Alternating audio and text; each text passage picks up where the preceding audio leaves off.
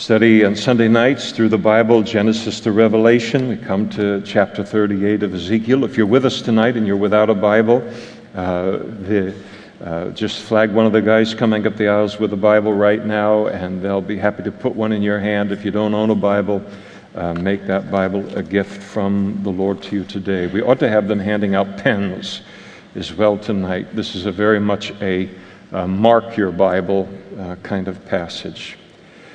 In, I think it's, you allow me a, a moment or two to uh, just give a little bit of an introduction to what we're heading into tonight so that we have our bearings and we can understand it in its, its context and uh, allow it to have its, its fullest impact in terms of our understanding. In Ezekiel chapter 36 uh, and 37, uh, Ezekiel prophesied that Israel would one day be gathered back not only into the land of Israel, but that when they were brought back into the land of Israel, it would be their land, that they would be a nation once again, and, uh, and that they, they would not return to the land as, as they had departed from the land. That is, that when they uh, departed from the land, they were two separate kingdoms of the northern kingdom of Israel, the southern kingdom of Judah when they went into captivity. When they returned to the land and became a nation again, they would be a united, uh, a, a united country. And then, in what is uh, uh possibly and almost certainly uh, the, the, one of the great miracles in human history, perhaps the greatest miracle in human history. Uh, 2,600 years after that prophecy was given by Ezekiel on May 14, 1948, uh, Israel became a nation again. And it fulfilled uh, God's prophecy through Ezekiel in chapter 37. In chapter 40, all the way to the end of the book, 40 through uh, 48, uh, we have Ezekiel's description of Israel following Jesus' second coming and what is known uh, as the kingdom that follows his second coming, known as the kingdom age or the millennial reign of Christ. And, uh, and that, that, that, that kingdom and the focus of those chapters are, are very much upon Israel. But in between chapter 30, chapters 36 and 37 and then 40 to 48, you have these, these two in between chapters, chapters 38 and 39, where Ezekiel describes this great military attack, this great invasion that is going to be launched against Israel. Uh, and an invasion that uh, clearly intends uh, her absolute and, and utter destruction and uh, uh, between the time that Israel becomes a nation again, as they did May 14, 1948, and Jesus' second coming. It is the very period in human history in which you and I are alive in terms of God's, uh, God's prophetic uh, plan.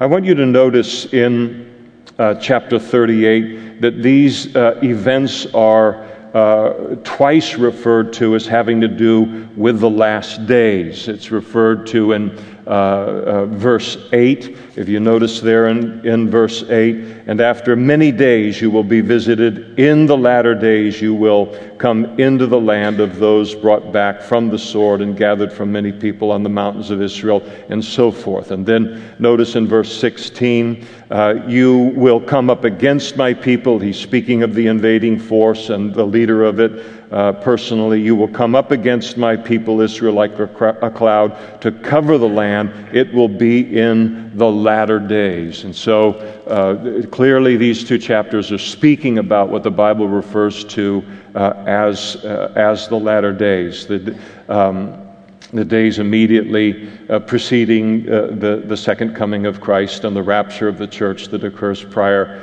uh, to that. And so, here in these chapters, uh, they provide us with a revelation of what is going to be the geopolitical condition of the world uh, in, uh, surrounding Israel in the last days and what we can expect to see in the Middle East surrounding uh, Israel in, in, uh, in identifying what are the last days. Again, those days immediately associated with the rapture of the church and the second coming of Christ, and then the establishment of his thousand year reign. And so, what we read about in chapters 38 and 39, they await a future fulfillment.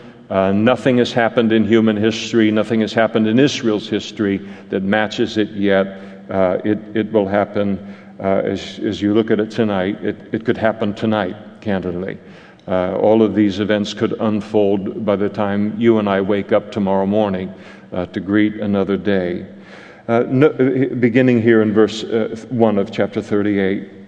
Now the word of the Lord came to me, Ezekiel saying, uh, speaking, saying, Son of man, set your face against Gog uh, of the land of Magog, the prince of Rosh, Meshech, and Tubal, and prophesy against him, and say, Thus says the Lord God, Behold, I am against you, O Gog, the prince of Rosh, Meshech, and Tubal. I will turn you around put hooks into your jaws and lead you out with all your army, horses, horsemen, all splendidly clothed, a great company with bucklers and shields, all of them handling uh, swords. And so the main player in this attack upon, uh, future attack upon Israel uh, is uh, a man that the Lord uh, addresses by the name of Gog. Gog is probably not his, uh, you know, formal name. It's not his first name or his last name.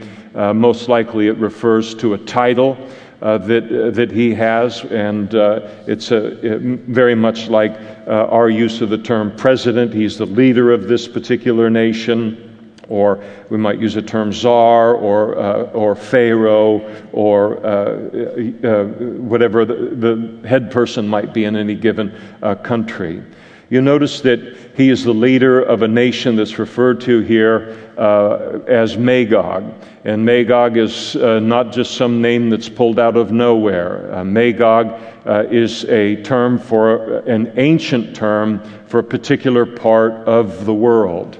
And it is the, an ancient name for the land uh, north of the Caucasus Mountains. And the Caucasus Mountains uh, run between the Black Sea and the Caspian Sea. And north of those Caucasus Mountains is uh, the nation that we know today as Russia. It's going to be further identified in the text in uh, chapter 8, verse 15, and then in chapter 39, verse 2, as being to the far north of Israel. Notice in verse 15 of chapter 38, then you will come out of your place out of the far north. So, a little bit more help in identifying the location of this nation relative to the geographical uh, position of Israel in Ezekiel chapter 39, verse 2 And I will turn you around and lead you on, bringing you up from the far north and bring you against the mountains of Israel. So if you were to pull out a, a world map and uh, put it on a table and run a line straight north from uh, Israel, you would almost bisect the city of, of Moscow.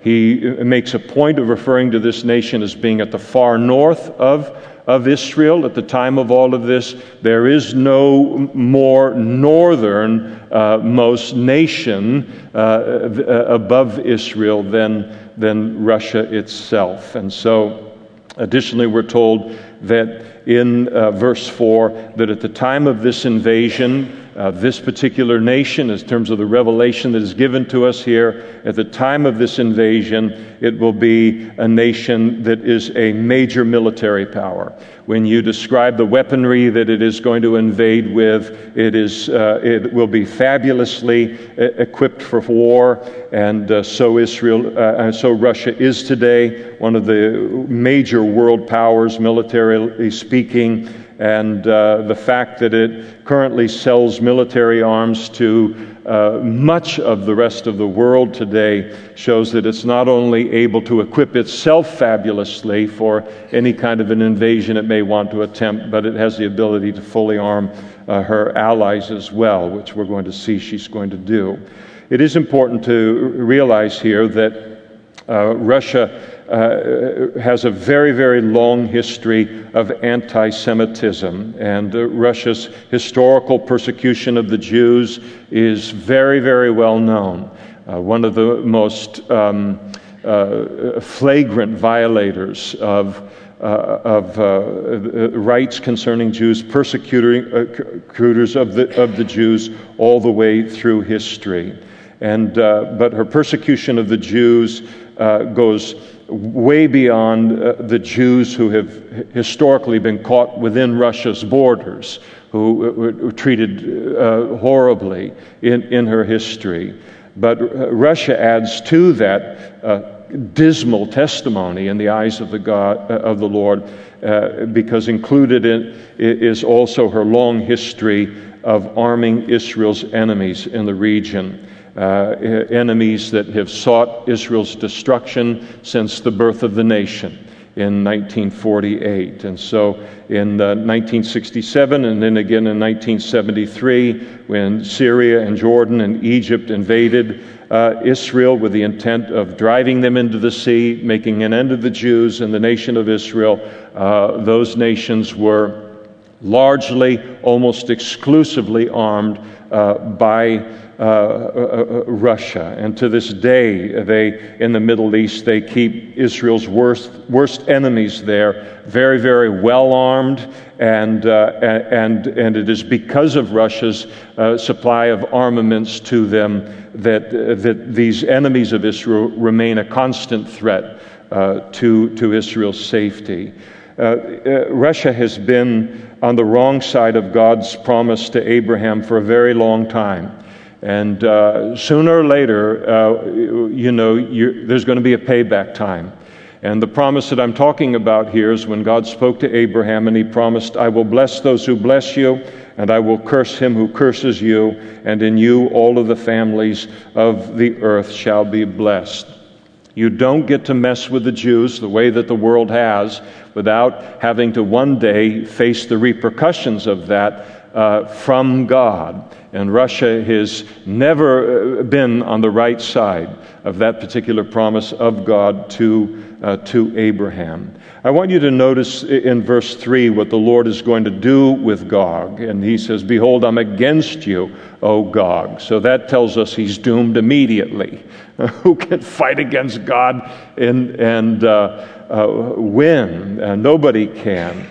He tells us in verse 4 that uh, the Lord says that He's going to turn Gog around. He's going to put hooks in his jaws and then lead him out, uh, accompanied by a very, very uh, impressive military uh, force. And so we notice in, uh, uh, in verse 10, we'll see it again. But the idea on the part of Gog and Magog, the idea for attacking Israel, it, it doesn't originate with, uh, with Gog. Uh, it, it, the, in the sense that ultimately the Lord is in charge of this entire scene. And so uh, the, the, Gog will intend to, uh, to, to attack, to invade, but God is then going to overrule that attack for his purposes concerning uh, Israel. There'll be more in verse 16 on that as well. And so when God says he's going to put his hooks into the jaws, once you put a hook into the jaw of anyone, you can steer them wherever you want to steer them. And, uh, and, and, and God will make all of this to, uh, to praise Him. So it does appear that, uh, that there's going to be something, some event that will draw her into an invasion of Israel. Uh, Russia, of course, has very, very strong ties with many of the Muslim nations that surround Israel and has been very, very supportive of them. Uh, uh, on the international scene, privately, publicly, and has, has been uh, that way uh, for the entire history, really, of, of the nation uh, of Israel. And so we look at this and we say, well, so far, so good. We have a major military power to the far north of, of Israel with a long history of anti Semitism and arming uh, Israel's enemies. And then God goes on to speak about uh, the allies that are going to join Gog in this invasion, this attack upon Israel in verse 5. Persia, Ethiopia, and Libya are with them, all of them having shield and helmet, fabulously uh, armed. Gomer and all its troops, the house of Togarmah from the far north, and all uh, its troops, many people are uh, with you. And so here is a list, is, is here is Ezekiel writing 2,600 years ago. And he, he describes not only what he's described in terms of, of Russia, but now he describes her allies and this, this attack. And see if you recognize it from uh, maybe any newscast you watched even today. Uh, the first ally that's mentioned is Persia, which is the ancient name for uh, Iran there in verse 5. And you simply cannot read the news or listen to the news today without hearing about Iran, and specifically about uh, its uh, intent to uh, uh, develop nuclear weapons. And so, uh, which is in this desire that Iran ha- has for developing these kind of weapon- weapons, it's all the more damning, all the more dangerous for Israel, given the fact that uh, their leadership continually calls for the complete destruction of Israel. Uh, they are unabashed about it. There's no shame about it. There's no hiding it. There's no diplomacy. There is the talk about uh, the fact that Israel, uh, Israel, does not deserve to exist anywhere and doesn't uh, deserve to exist in the land that it does possess today. And as soon as they are able, Allah willing, uh, they will uh, destroy her and uh, drive her into the sea. This is the kind of uh, frank language that comes out of Iran in terms of, of Israel uh, uh today. The, the, close ties between Russia and Iran today, very, very well documented. Russia not only supplies Iran with much of its weaponry, virtually all of it, uh, in fact, but Iran actually owes its entire nuclear program uh, to the massive uh, uh, financial, technological uh, infusion of, of expertise and resources from Russia on, on every level in terms of the development of their, uh, their nuclear goals. And, and because you have uh, Iran's open and really, as I said, unapologetic call for the destruction of Israel, and, and its you know, vocal uh, expressing of the fact that they, they desire to do it as soon as they are able. Uh, Israel simply cannot allow Iran to develop nuclear uh, weapons. Uh, because to let them do that would end up threatening their uh, very existence, the lives of every Jewish man, woman, and child in uh, Israel. And so while we watch these things on the news from a distance, the comfort of several thousand miles away, that is the threat that Israel lives under every single day. That you have this gigantic nation, ancient nation of, of Persia, Iran, as a very near neighbor, and they are working toward the developing of a weapon that as soon as they get it, their first thing they're going to do with it is to destroy you. You have to take that seriously. And uh, they ought to take it seriously, and, and they are. And so, if the world doesn't bring uh, Iran's nuclear program uh, uh, to a halt through diplomacy, then ultimately Israel will be forced to take uh, out the program militarily. And uh, it's not like they haven't already done that in their recent history in the Middle East. They did the same thing for the very same reasons in uh, June of 1981 when they destroyed an Iraqi nuclear uh, reactor that was under construction, when Iraq was making the same threats against them, and, uh, and then in September of 2007 in destroying a nuclear reactor in, in Syria.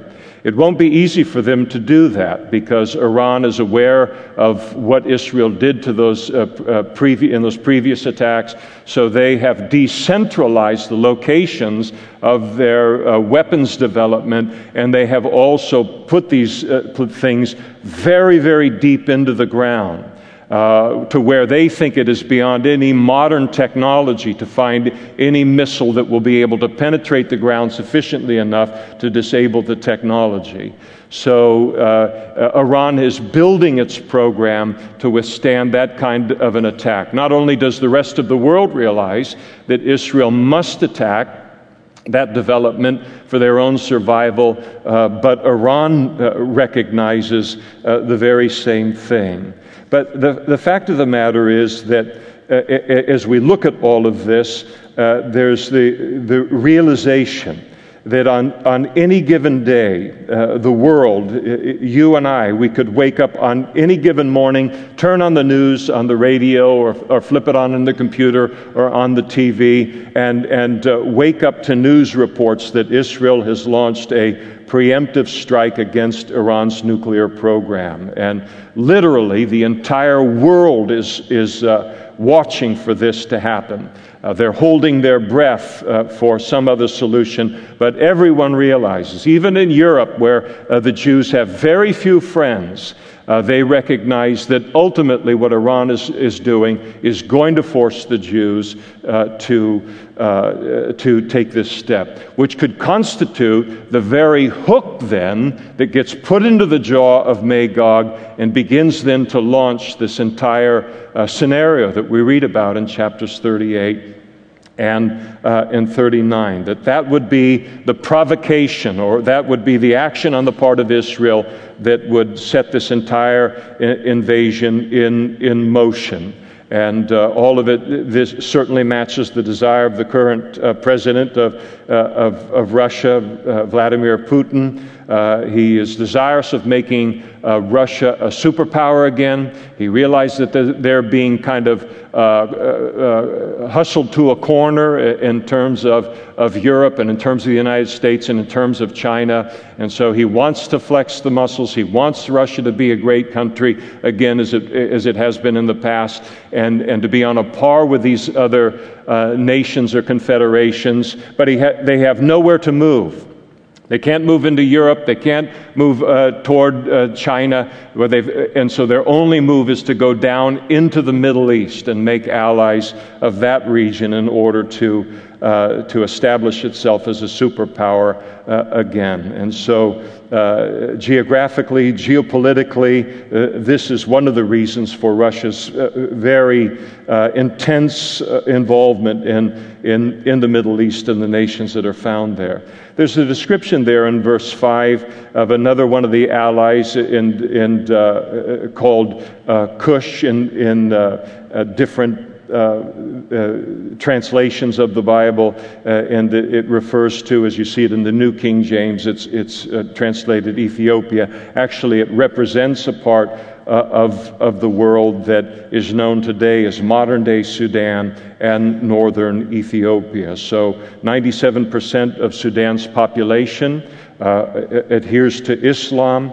And uh, Russia and Ethiopia have enjoyed a 120 year diplomatic relationship. In 1918, they began uh, formal destruct, uh, discussions to uh, strengthen even that, uh, those ties economically, diplomatically, in terms of security. Uh, when it speaks of Put in the uh, in the Old King James, but it, it's listed as Libya here in the more modern translations in chapter 5. It does refer to modern day Libya. 90% of Libya's population adheres to Islam as well. And uh, since the, uh, the death of the former leader of, of Libya, uh, Muammar Gaddafi, in uh, 2011, Libya has been uh, locked into this very, very brutal, bloody uh, civil war. And it was supposed to be the Arab Spring, and it didn't turn into an Arab Spring at all. And so you have these major military factions that are fighting for the control of the country because that country has tremendous oil reserves. And so the battle is on uh, for uh, the control of those vast oil fields. And currently, Russia uh, seems to have the lead of all of the uh, powers of the world internationally in bringing Libya into her orbit uh, as, a, as a means of, uh, a deliberate means of her solidifying her presence and influence in the Middle East.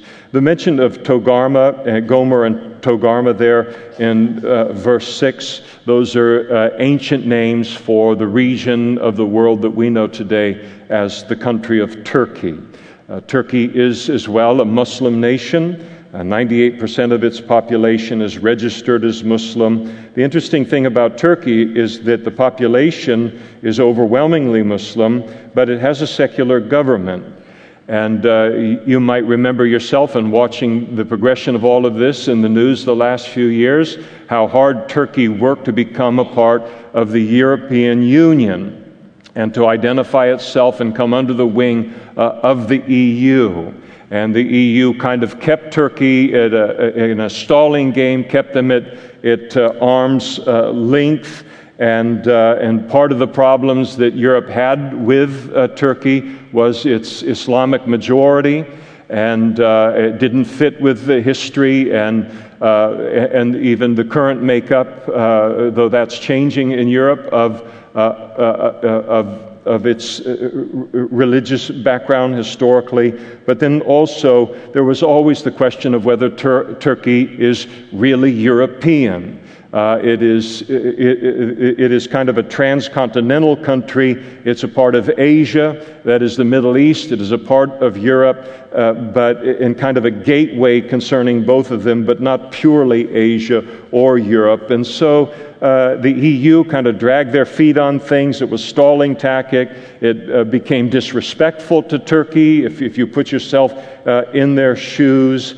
And uh, in 19, uh, 2016, uh, the talks between the two groups, Turkey and the EU, they stalled, and uh, ever since, uh, uh, under the, uh, Turkey's current President Erdogan, Turkey has turned from pursuing membership in the EU, pursuing Europe with that kind of zeal, and now they're deepening their ties with Russia and with the Islamic Middle East. Under Erdogan's leadership, uh, Turkey has become very uh, provocational toward Israel and openly hostile toward Israel. And you just have to read the newspapers to keep up with it. I mean, it's a weekly event uh, now. And uh, the, uh, just this last week, Erdogan declared that his country is not only opposed to Israel, but also opposed to anyone that stands by Israel. That is the intolerance that uh, Turkey has currently officially for the state of Israel. Uh, years ago, when we would do like a prophecy update concerning these chapters, we would say, keep an eye on Turkey as they were uh, wooing Europe so strongly. And, uh, and as a part of a prophecy update, it would be that somehow they are not going to be absorbed into that European identity. Somehow they will re identify themselves back into uh, the Middle East and they will become uh, hostile toward uh, Israel. And uh, for many decades it didn't look like that would be the case, but all of that has just changed in the last uh, few years as, as we uh, have talked about it, even not only in our lifetimes, but in our, our uh, recent part uh, of our, our lives. And so there's little doubt that, that Erdogan would jump at the chance to join in this kind of an invasion uh, of Israel. But uh, whether it happens under Erdogan or someone else, Turkey will ultimately join this invasion when it occurs. The common denominator here between all of Russia's allies in this attack is that they are all uh, Muslim uh, dominated nations. And, uh, and so they possess no uh, fondness at all uh, for Israel. Now, it, it's important to remember that Ezekiel prophesied this almost 2,000 years before the start of Islam in the 7th century AD uh, when Islam simply did not exist in human history and would not exist for 2,000 years. And in his day, Ezekiel had no idea what it would take to uh, unite so uh, diverse a group of nations who were constantly at war with one another how would they ever unite in, a, in an attack upon uh, Israel and not knowing that they would become united under a religion that was 2,000 years away? Uh, he writes, as the Lord inspires him, chapters uh, 38 and, and uh, 39. I think it's also interesting and instructive to notice that uh, the nations that are, are really conspicuously absent among uh, the allies of, of Gog and, and Magog, the, the nations that you would think would be uh, mentioned in addition to these, uh, these nations that uh, in Ezekiel's prophecy. You would think that he would just blanket the entire uh, say the entire Middle East is going to attack Israel and try and drive them out of the land. But he doesn't do that. He's very selective in identifying certain nations and then leaving other nations untouched uh, declaring in, by his silence that they will not enjoy, in, engage in the invasion. And so there's the, the obvious omission of Egypt, a great power in Ezekiel's day. And of course, we realize that uh, Egypt today has, has, a peace treaty currently. Uh, Egypt does with Israel. Uh, Jordan is conspicuously missing in this list. Historically, you would have thought that uh, Jordan would have jumped in an attack like this, but in recent years, uh, Jordan has a, has a peace treaty uh, with, with Israel.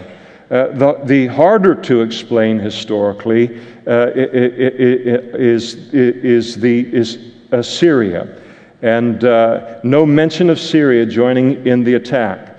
And, uh, and Assyria has been a long term, uh, violent, hostile enemy of Israel. But she is not mentioned as joining in in this eva- in, invasion, not involved in the attack.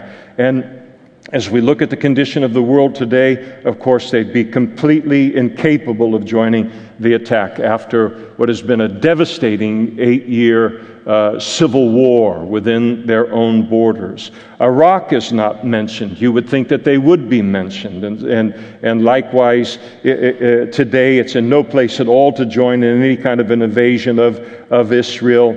Uh, it is completely focused now on nation building, uh, building itself back up after the Gulf War, and then also after its war uh, against ISIS. And so you look at this prophecy in terms of the nations that are mentioned, the, the nations that are omitted. I mean, it is absolutely surgical in terms of what you and I see geopolitically in the world today in a way that, that this has never existed before in, in, uh, in human history. An exact description of the geopolitical world that you and I live in today. It really is a marvel, this prophecy.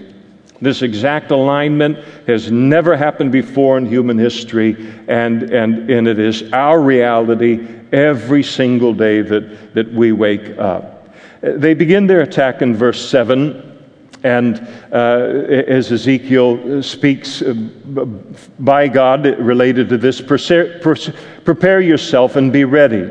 Uh, speaking to Gog, you and all your companies that are gathered about you, and be a guard for them. And after many days you will be visited. In the latter days you will come, uh, you will come into the land of those brought back from the sword and gathered from many peoples on the mountains of Israel. In other words, when Israel becomes a nation again, which had long been desolate, they were brought out of the nations, and now all of them uh, dwell safely. And uh, Israel dwelling safely in the sense of, of the world's recognition of their right to exist and you will ascend, uh, coming like a storm, covering the land like a cloud, you and all of your troops and many uh, peoples with you. And so uh, they are going to attack this re- uh, restored nation of Israel in the land. Uh, they will come like a storm. In other words, they will attack her with uh, absolutely overwhelming force.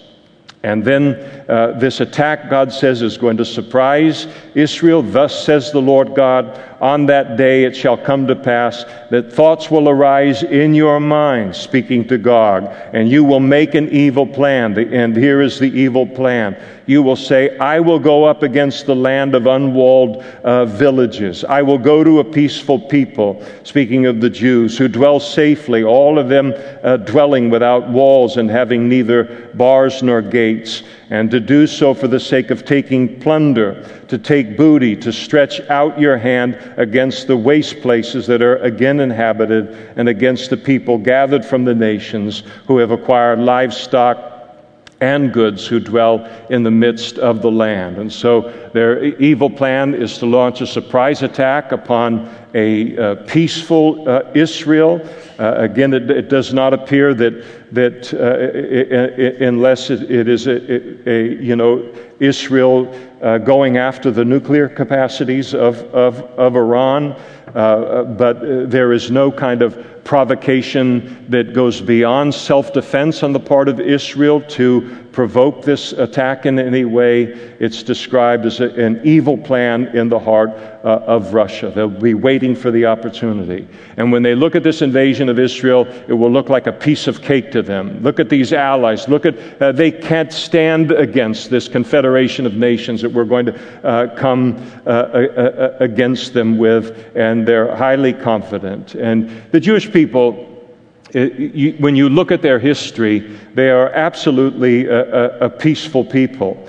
Uh, they've always desired peace with their nations. They don't invade other nations and take them over, and, uh, they, but they will respond in order to defend themselves. And so we're told that uh, she, that is Israel, dwells safely, uh, again, in the sense that, that, uh, that the world acknowledges by virtue of the UN of her, her right to exist. Certainly, that sense of safety uh, extends to her military uh, power, uh, to her technology, and, and to her, her prosperity.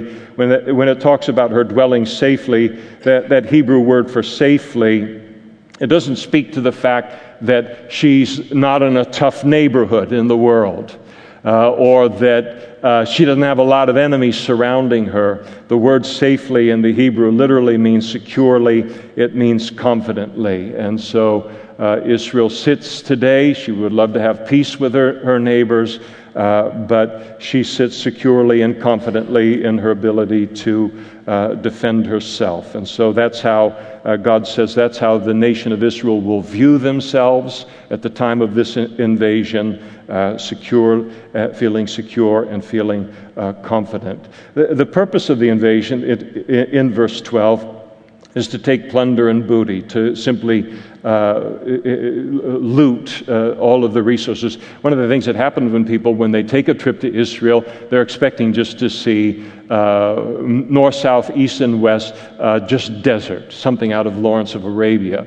And absolutely shocked at the beauty of the land, very much like California but then to see how modern it is. Uh, the, the companies that are there, the high rises that are there, the development that is there, the wealth of the country. And she is, of course, far outstripping any other nation in, in the Middle East in terms of the development of these kind of things. And uh, people are always looking for a chance not only to destroy the Jews and to drive them into, uh, into the sea and, and take the land, but also to take uh, whatever kind of plunder they can take uh, as, as well. Sheba and Dedan, verse 13, the merchants of Tarshish and all of their young lions, they will say to Gog, uh, they'll give a, an open rebuke at the time of this invasion. Have you come to take plunder? Have you uh, gathered your army to take booty, to carry away silver and gold, uh, to take away livestock and goods, to take away great plunder? And so here you have Ezekiel. Again, it's fascinating uh, how, uh, how precise the prophecy is because here you have, at the time this invasion occurs, you have what um, I think of as the international hand wringers. Uh, they, nobody comes to Israel's defense but God at this invasion. Uh, but at least these nations protest verbally uh, the, the invasion. Sheba and Dedan are, are mentioned. Uh, those are ancient names for the country that we know today as Saudi Arabia. Again, uh, interesting. Saudi Arabia not only will not invade, but will protest the, the invasion. Uh, and uh, uh, they don't like this development, which would be Saudi Arabia's react, her exact reaction today, because even though Saudi Arabia is Muslim and thoroughly Muslim, uh, what they fear more than the Jews today is the expansion of Iran's uh, influence in, in the Middle East. And, and, uh, and they view that as the greatest threat in the Middle East and to them as well.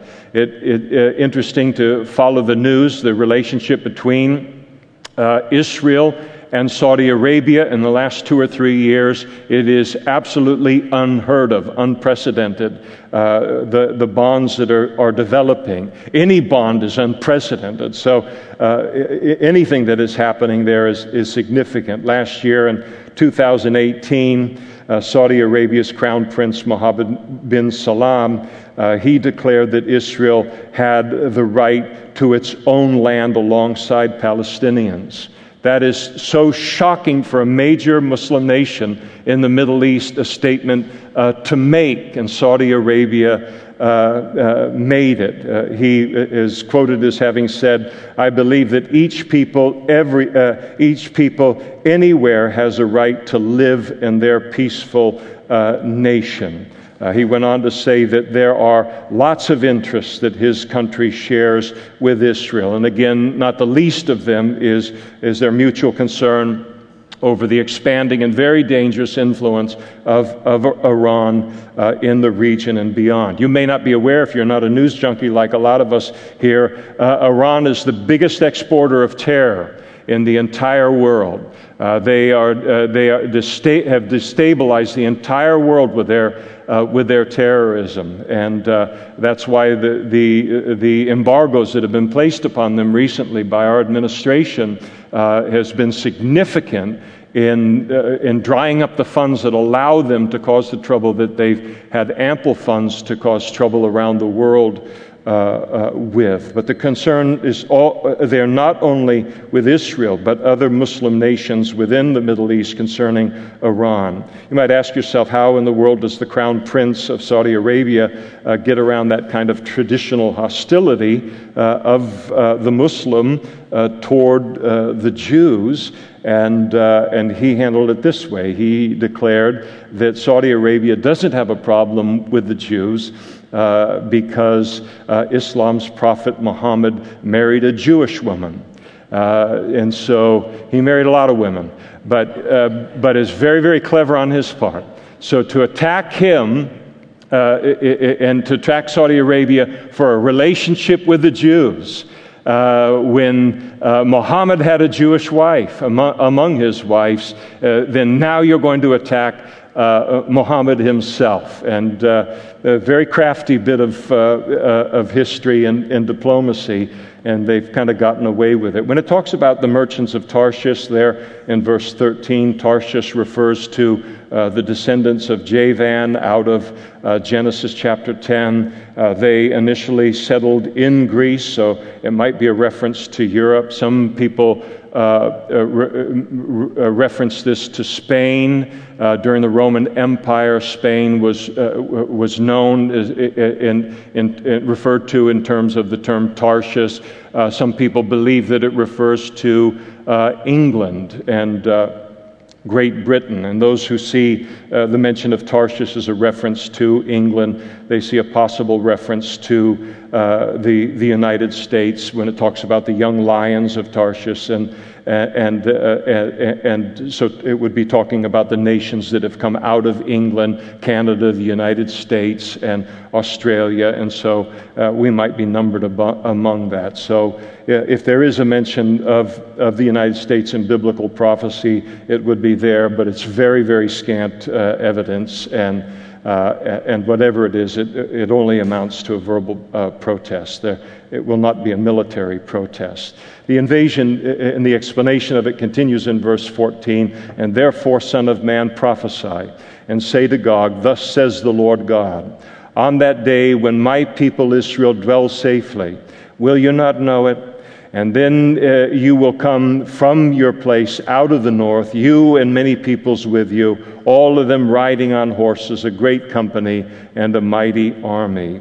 And you will come up against my people Israel like a cloud to cover the land, talking about just the sheer size of the invasion. It will be in the latter days that I will bring you against my land. And the reason that God does this uh, is the, those next two words, so that uh, the nations may know me when I am hallowed in you, O Gog, uh, before their eyes. And so uh, when God speaks here uh, and, and, he talks about, notice in verse 16, you will come up against my people Israel. My people Israel. That should be like an uh oh moment. Uh, for anyone uh, associated with God. God is not done uh, with the Jewish people uh, at all. And so God rebukes him, talks about the fact that he'll uh, come again out, out of the far north, and again that it will happen in the latter days. And so all of this done in order to make them an example before the entire world so that he would be hallowed in Gog and the, the defeat and destruction of Gog before uh, their eyes. And so these, these armies, as they inv- invade, they will just have to think this is a slam dunk. This is going to be so easy. We will, uh, we will have Israel for lunch And then in that moment, God is going to rise up and He's going to personally uh, defend Israel in a way that will uh, get, get, the attention of the entire world. It, it will be such a deliverance and, and such a coming back against this attack that even a secular, ungodly, unbelieving world will, will be forced to uh, recognize it as, as supernatural. And so when it talks about this invasion as a cloud, it means this invasion is going to come from all corners. These nations are surround, uh, surround Israel north, south, uh, east, and, uh, and west. And so uh, verse 17, and thus says the Lord God, and he's speaking to Gog, Are you he of whom I have spoken in former days by my servants, the prophets of Israel, who prophesied for years in those days that I would bring you up against them? And so when Gog invades, uh, it's going to be a fulfillment of a prophecy that people have been expecting uh, to be fulfilled right up to the day that it occurs. Uh, we certainly will be expecting it. Uh, if, if we're around to see that. In other words, God is saying in verse uh, 17 that He is going to let Gog know uh, that He and His actions are a fulfillment of chapters 38 and 39 uh, in this, this ancient prophecy. Uh, the battle itself is engaged in verse 18 as it's described, and it will come to pass at the same time, when Gog comes against the land of Israel, says the Lord God, that my fury will show in my face. It's one thing to be mad and not show it. Now, that's one level of, of uh, righteous anger. It's another thing when you make someone so upset that they can't hide their anger. Uh, and it shows on their face. This is really, really going to upset the Lord uh, when, when this happens. I mean, his, uh, he is going to be uh, absolutely furious at this invasion. For in my jealousy and in the fire of my wrath, I have spoken. It provokes his jealousy uh, for uh, Israel and, and it provokes his wrath. And when no other nation in the world stands up, not even the United States stands up, nobody stands up to defend Israel, God looks at this and he is incensed over this invasion, the intention of the heart of these, these invading forces, and he will rise up and defend uh, Israel. And so, again, this entire confederation of nations, they are on the wrong side of God's promise to Abraham that he would bless those who uh, uh bless them and he will curse those who uh, curse them. The forms that uh, God's uh, fury is, is going to take, um, he begins to uh, lists them at the end of verse 19 sure, surely in that day there shall be a great earthquake. So there's a difference between an earthquake and a great earthquake. What you're about to read right now is a great earthquake and it's going to occur in the land of israel. The, the earthquake will be so great uh, that uh, the fish of the sea uh, the birds uh, of the heavens the beasts of the field all creeping things that creep on the earth, and all men who are on the face of the earth shall shake at its presence. The mountains will be thrown down, the steep places shall fall, and every wall uh, uh and every wall shall fall to the ground. And so here you have an earthquake that is of such magnitude that it not only levels law, uh, walls uh, in, there in the Middle East, but it even throws down uh, mountains. Uh, that can really mess up an invasion. Uh, when you're just getting going and, you, and then, and then uh, maybe an unprecedented uh, earthquake occurs at the beginning uh, of your in, uh, uh invasion. It, it, certainly takes the old military adage uh, no bi- uh, battle plan survives first contact with the enemy. In other words, you put all your plans together, and then once you make contact with your enemy, all your plans are out the window. Now you deal with what you have to uh, deal with. And so this gets taken to new heights. God begins to defeat them now uh, through natural resources. You were concerned that God uh, didn't have any jets. uh, or that he didn't have any howitzers or whatever the equivalent rocket launchers today. Little World War II uh, nostalgia in terms of howitzers for some of you. Uh, but uh, no, he has every resource in, at his, his command. And so this great uh, earthquake begins to defeat them with these natural resources and uh, disasters. I will call for a sword against Gog throughout all my na- uh, mountains, says the Lord. Every man's sword will be against his brother. You say, what army is God going to raise up to de- deliver the Jews? I mean, you would, in a prophecy like this, you would look and say, well, you got all these invading armies that are going to be coming in, and so uh, God will empower the Jews to rise up and defend themselves, and it will uh, be like something right out of the Old Testament. But He doesn't. Uh, God doesn't need an army at all. Uh, they begin this invasion, but their motivations are so pure they're motiva- uh, uh, uh, so poor, rather. Their motivations are so uh, uh, uh wrong and, and carnal. motivation to destroy the Jews, a motivation to loot another country.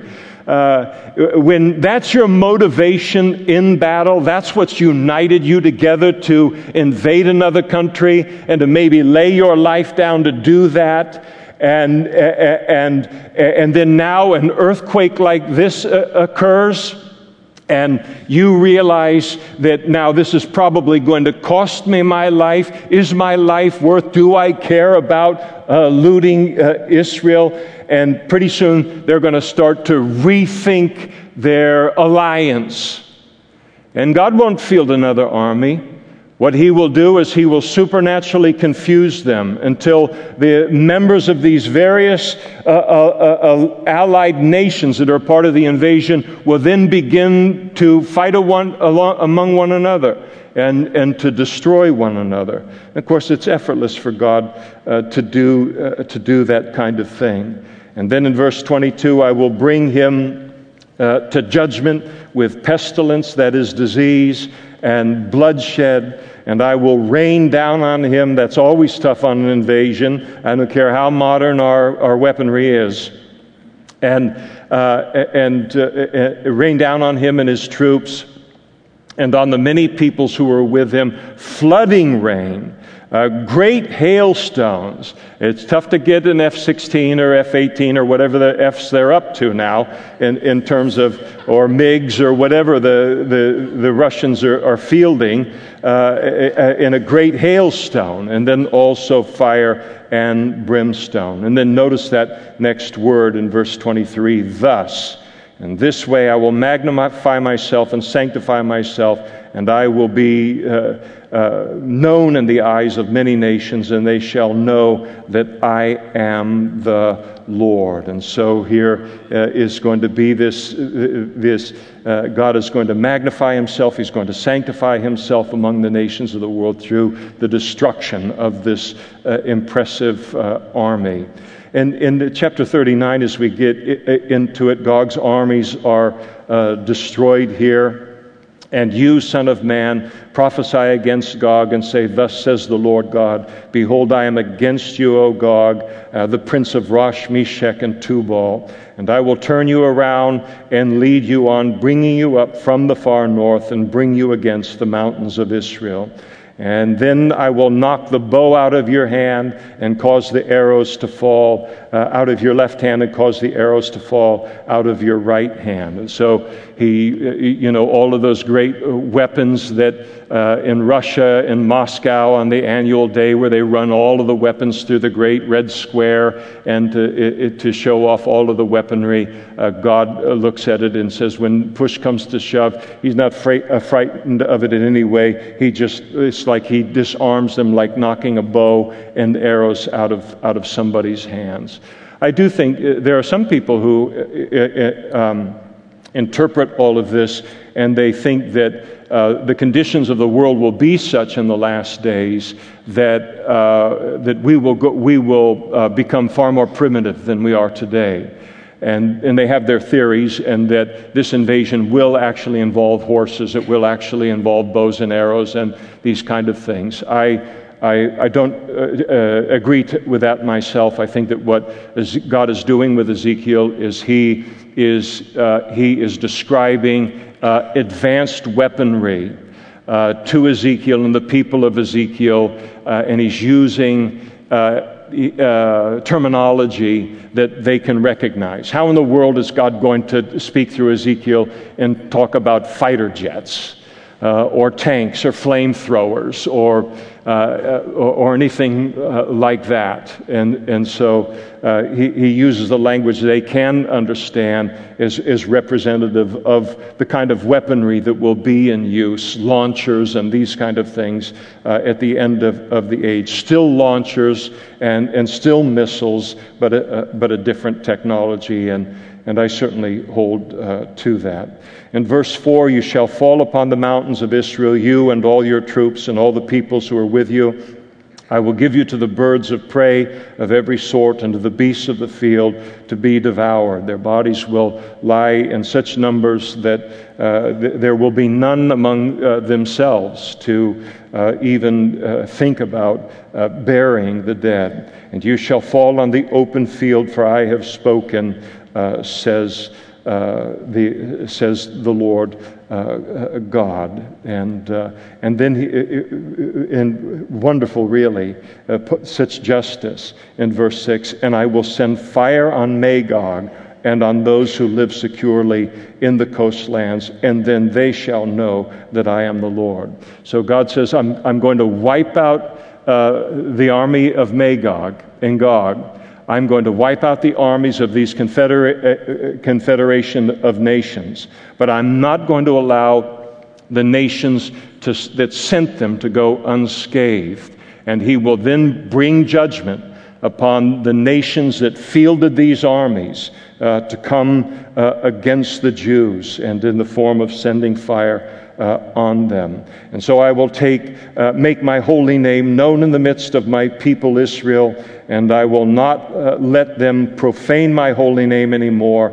Then the nations shall know that I am the Lord, the Holy One of uh, Israel. So the whole world is going to know He's God. Uh, Israel is going to recognize that Jehovah is the Lord, the Holy One of Israel, in, in the light of this great deliverance. Surely it is coming, it shall be done, uh, says the Lord. This is the day of which I have spoken. So God not only puts it in His Word, but He says, This is going to happen uh, take, it, uh, take it seriously. In other words, what we're reading about tonight is, is going to take place in human uh, history. The aftermath of the battle is described in verse 9.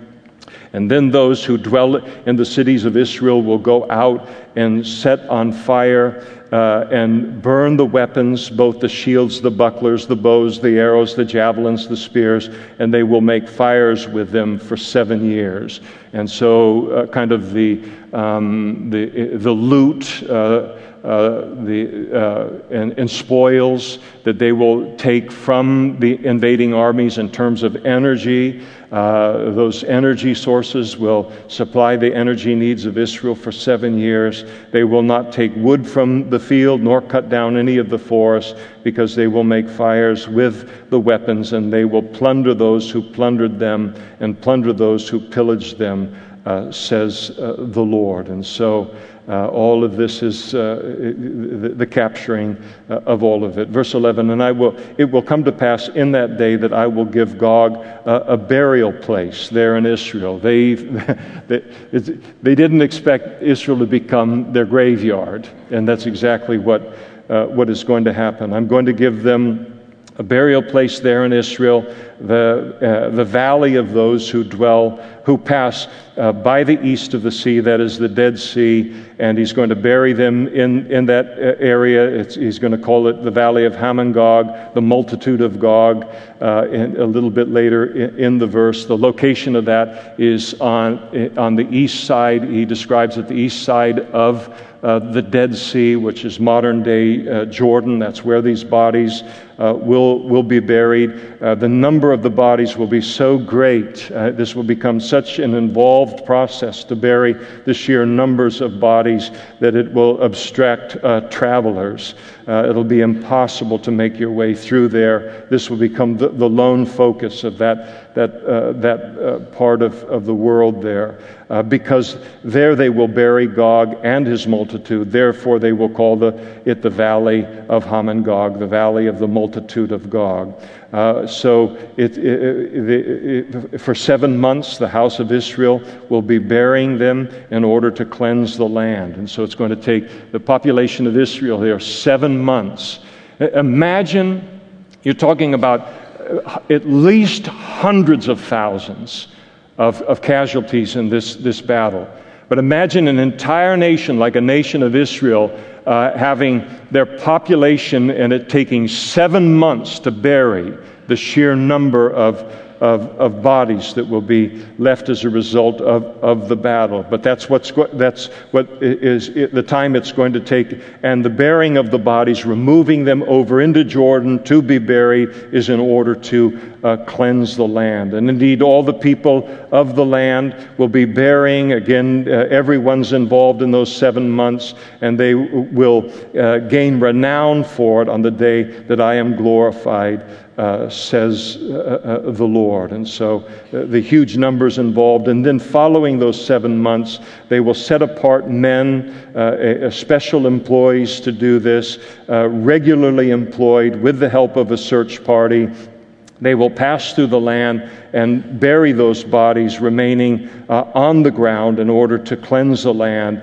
And at the end of seven months, they will make a search. The search party will pass through the land, and when anyone sees a man's bone, they'll put a marker by it uh, till the barriers have buried it in, uh, removed the flesh, and, and uh, buried it in the valley of Hamon-Gog. And so uh, there are some uh, people who look at this and they say this is an indication maybe of a, a, a nuclear exchange that occurs and that the bodies of this, the, these, uh, uh the dead bodies in this uh, military attack are somehow uh, contaminated as a result of that. And so the, uh, the, the children of Israel are using uh, special means by which to not touch the body and become contaminated themselves. I guess it's a possibility, but um, more in line with what we understand uh, about the Jews in terms of dead bodies uh, from the Old Testament. To touch an, a dead body was to be rendered ceremonially unclean.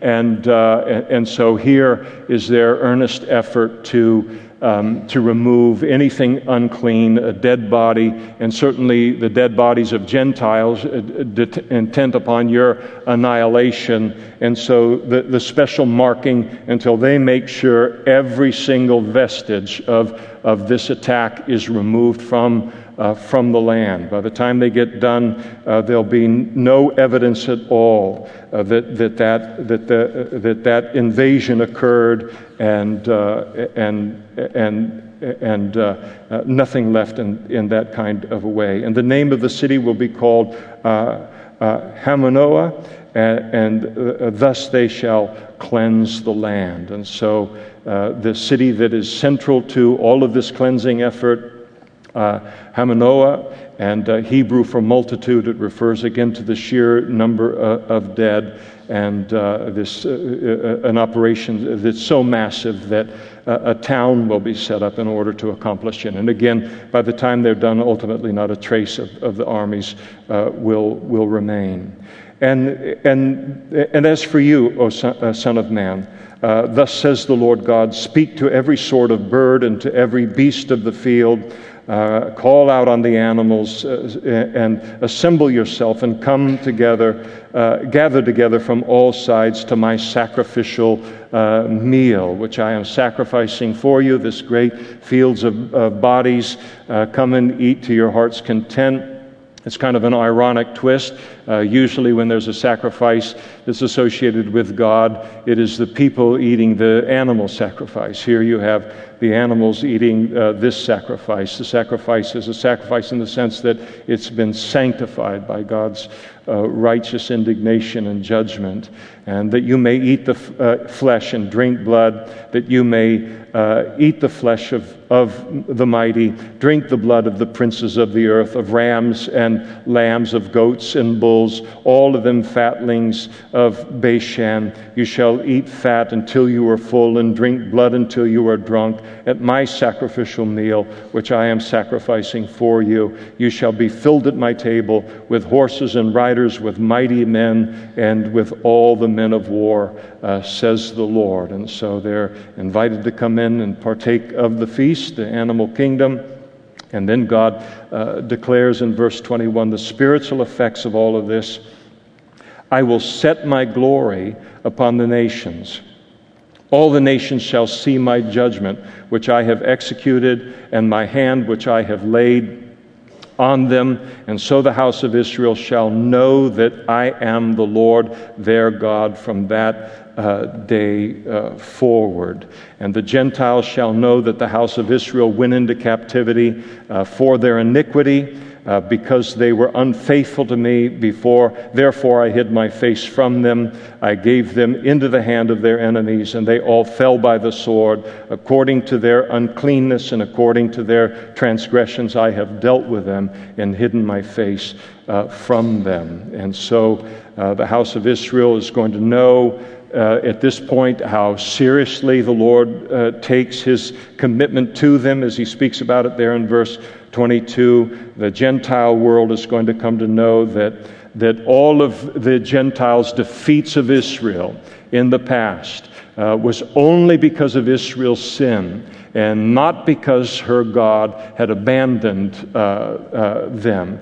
And it's a great mistake to think that God has abandoned the Jews. Again, always careful to, uh, uh, to communicate that the Jews have to be saved through faith in Jesus Christ as much as a Gentile uh, needs, uh, needs to be. But they, God has a unique plan for them in, in the end time scenario. And, and all of this would have communicated to these listeners of this prophecy there in, in uh, Tel Aviv, is, is Ezekiel is, is laying this prophecy out that, uh, that the nation of Israel has a future far beyond the, the Babylonian captivity. In fact, God tells them uh, their future all the way down uh, to the end and uh, uh ultimately to uh, the millennial uh, reign. And so God isn't done with them. Verse 25 Therefore, thus says the Lord God, now I will bring back the captives of Jacob and have mercy on the whole house of Israel. I will be jealous for my holy name, and uh, after they have borne their shame and all their unfaithfulness in which they were unfaithful to me, when they dwelt safely in their own land and no one made them afraid.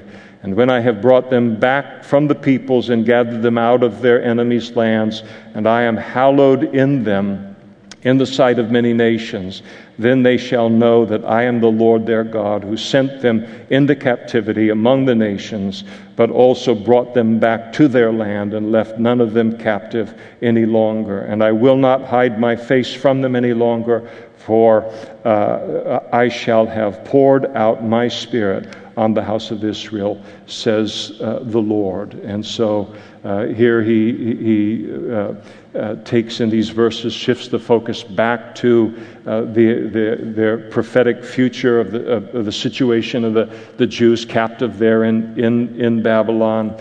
And uh, after they've borne the shame of the Babylonian captivity, God is going to bring them, uh, continue his plan for them as a people in, in human history, including a, a return to the land. And then uh, one day, uh, you never have to worry about whether Israel is going to get uh, removed from the land. You never have to worry whether they're going to be destroyed by their enemies. You never have to give one little tiny thought to Israel as you watch the news. God is going to take care uh, of Israel. I don't care how formidable her, her enemies become around her or how much uh, saber rattling uh, that they do. Uh, God is going to end every single dispute concerning Israel's right to that land. uh, that he has given to Israel. You, you may or may not be aware, but the, the average Jew in the world today is uh, n- not a, a, a, practicing or, or, or serious, as a, religiously speaking, as a Jew. Most Jews are uh, not only around the world, but even in Israel. Most of them are atheists or uh, they are secular, not very serious about God at, all. But when God uh, rises up in this so obvious a, a defense of, of Israel, and uh, surely they will be uh, in Israel. They will be around the world watching the news, as perhaps we will be uh, as well. And, uh, and then it, imagine it will look like everything is lost for Israel. They're just waiting. They're just waiting for this group to come in and slaughter men, women, and children in the land of Israel. It's gone. I mean, this is this is what it is going to look like to to everyone who is is watching the coverage uh, of all of this. And then. When the battle turns in the way that God describes here, even they're going to realize that only God could have done that and they're going to think to themselves, that looks like something out of the Old Testament, and, uh, and uh, become interested in God again on some level. Uh, but unfortunately, it appears that all this really just kind of sets it, everything up for the Antichrist offer to the Jews to, uh, to rebuild their temple and all of the deception that comes with that. And uh, because only a faith in Christ uh, can, can protect us from, from spiritual uh, deception. So, the, the ultimate end of, of their earthly uh, history in terms of Israel, as it's described there in verse 29, the Jews, is going to be their recognition of Jesus as their Messiah, and then a, a wonderful participation in the kingdom age or the thousand year reign of, of Christ. And so, uh, when does this happen? Allow me just a, a couple uh, thoughts here before we, uh, we close up. So, you have the, the prophetic, uh, the prophetic uh, uh, unfolding of events. The next event that we're waiting for is the rapture of the church. Then there's the seven year tribulation period. I'm sure Pastor Paul brought all of this out last week. Then there will be the second coming of Christ at that time, a thousand year reign of Christ and the millennial reign, and then the creation of a new heaven and, and a new earth. And I, am certainly not dogmatic at all about it, um, but my guess is that this battle is going to take place uh, very near the beginning of the seven year tribulation uh, period. And, uh, and I think it'll happen immediately before or immediately after uh, the rapture of the church. So we may or may not see this uh, related to the rapture of the church. The fact uh, that there is no mention of the United States in the account might mean that our national debt has caught up to us at this point, and we're all fighting with one another and can't field a, field a military uh, any longer. Yeah, um, but it, it, it might also indicate we still are, even though we're very much post Christian, we are still have uh, massive numbers of Christians in this country in very key places of government and in the military and so forth. If the rapture of the church happened at, just before this attack, and Russia looked at it and would see the confusion that would be created here potentially, and see this as an opportunity to move. Uh, that might be something that would uh, embolden, uh, embolden uh, Russia.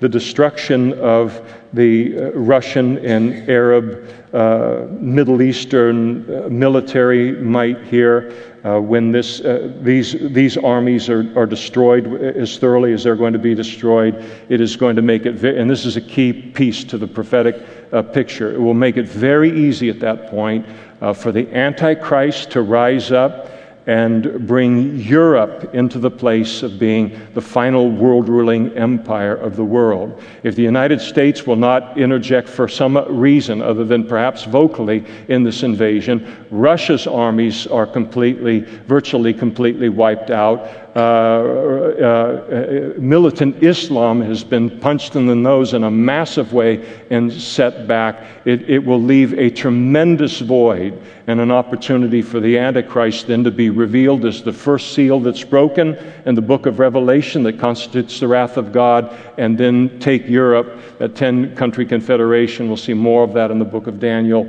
and, and bring it uh, into uh, power. And the chaos of the rapture, the chaos of this great military judgment would allow that to happen. Some people see this, uh, this battle as a part of the Battle of Armageddon, and uh, it, it, it, doesn't match it at all. I'll leave you to uh, investigate it on your own, but they are two entirely different battle, uh, battles in, involving entirely different circumstances and, and, and nations. And so the existence of the nation of Israel today is a fulfillment of prophecy. It is a miracle of God. No one could have done it but God. And as surely as, as He has done that, He is going to do what He has recorded here in these two chapters. And you just stop and think about it that geopolitically, the world is like never before in human history.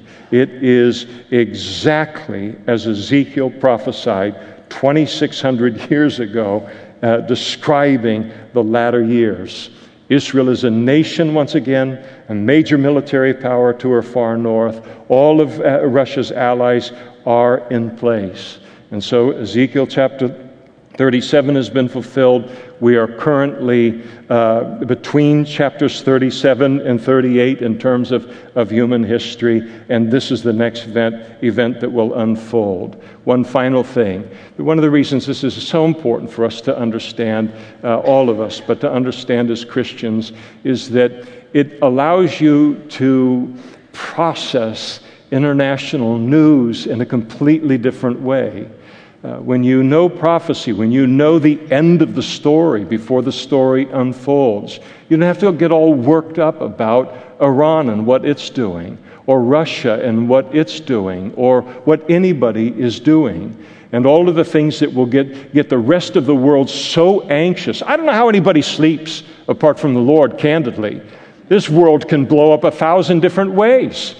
This is, this is all being held together by, uh, by band aids and paper clips and, and uh, rubber bands. And, and, if, and if you don't understand that, you're not paying attention. This world can go sideways. it, it is such a, a, dangerous, crazy time uh, right now. And if you were to look at it and not realize uh, prophetically what is going to go, uh, unfold, uh, listen, I'd go get bombed every night too, uh, but I don't uh, because I'm a Christian uh, and that understands this. And so, but, but the seriousness of it to where we can look at this and to realize the things that freak the rest of the world out. and it ought to freak them out apart from Christ. We can look at it and say, Yeah, I see why it frightens everyone, but I don't see anything that's happening in the world that isn't a fulfillment of everything that God has said in His Word. And sometimes I need to self correct on that in terms of uh, speaking to myself. Oh, my, oh the, my soul, why art thou cast down, oh my soul? And this passage helps to provide that in an important way. God wants us to have this in our processing of life, certainly for whatever generation uh, constitutes the generation of the last days. And it looks very much like we are in that place. And so important that this is sown into our hearts. Let's stand together now and we'll pray.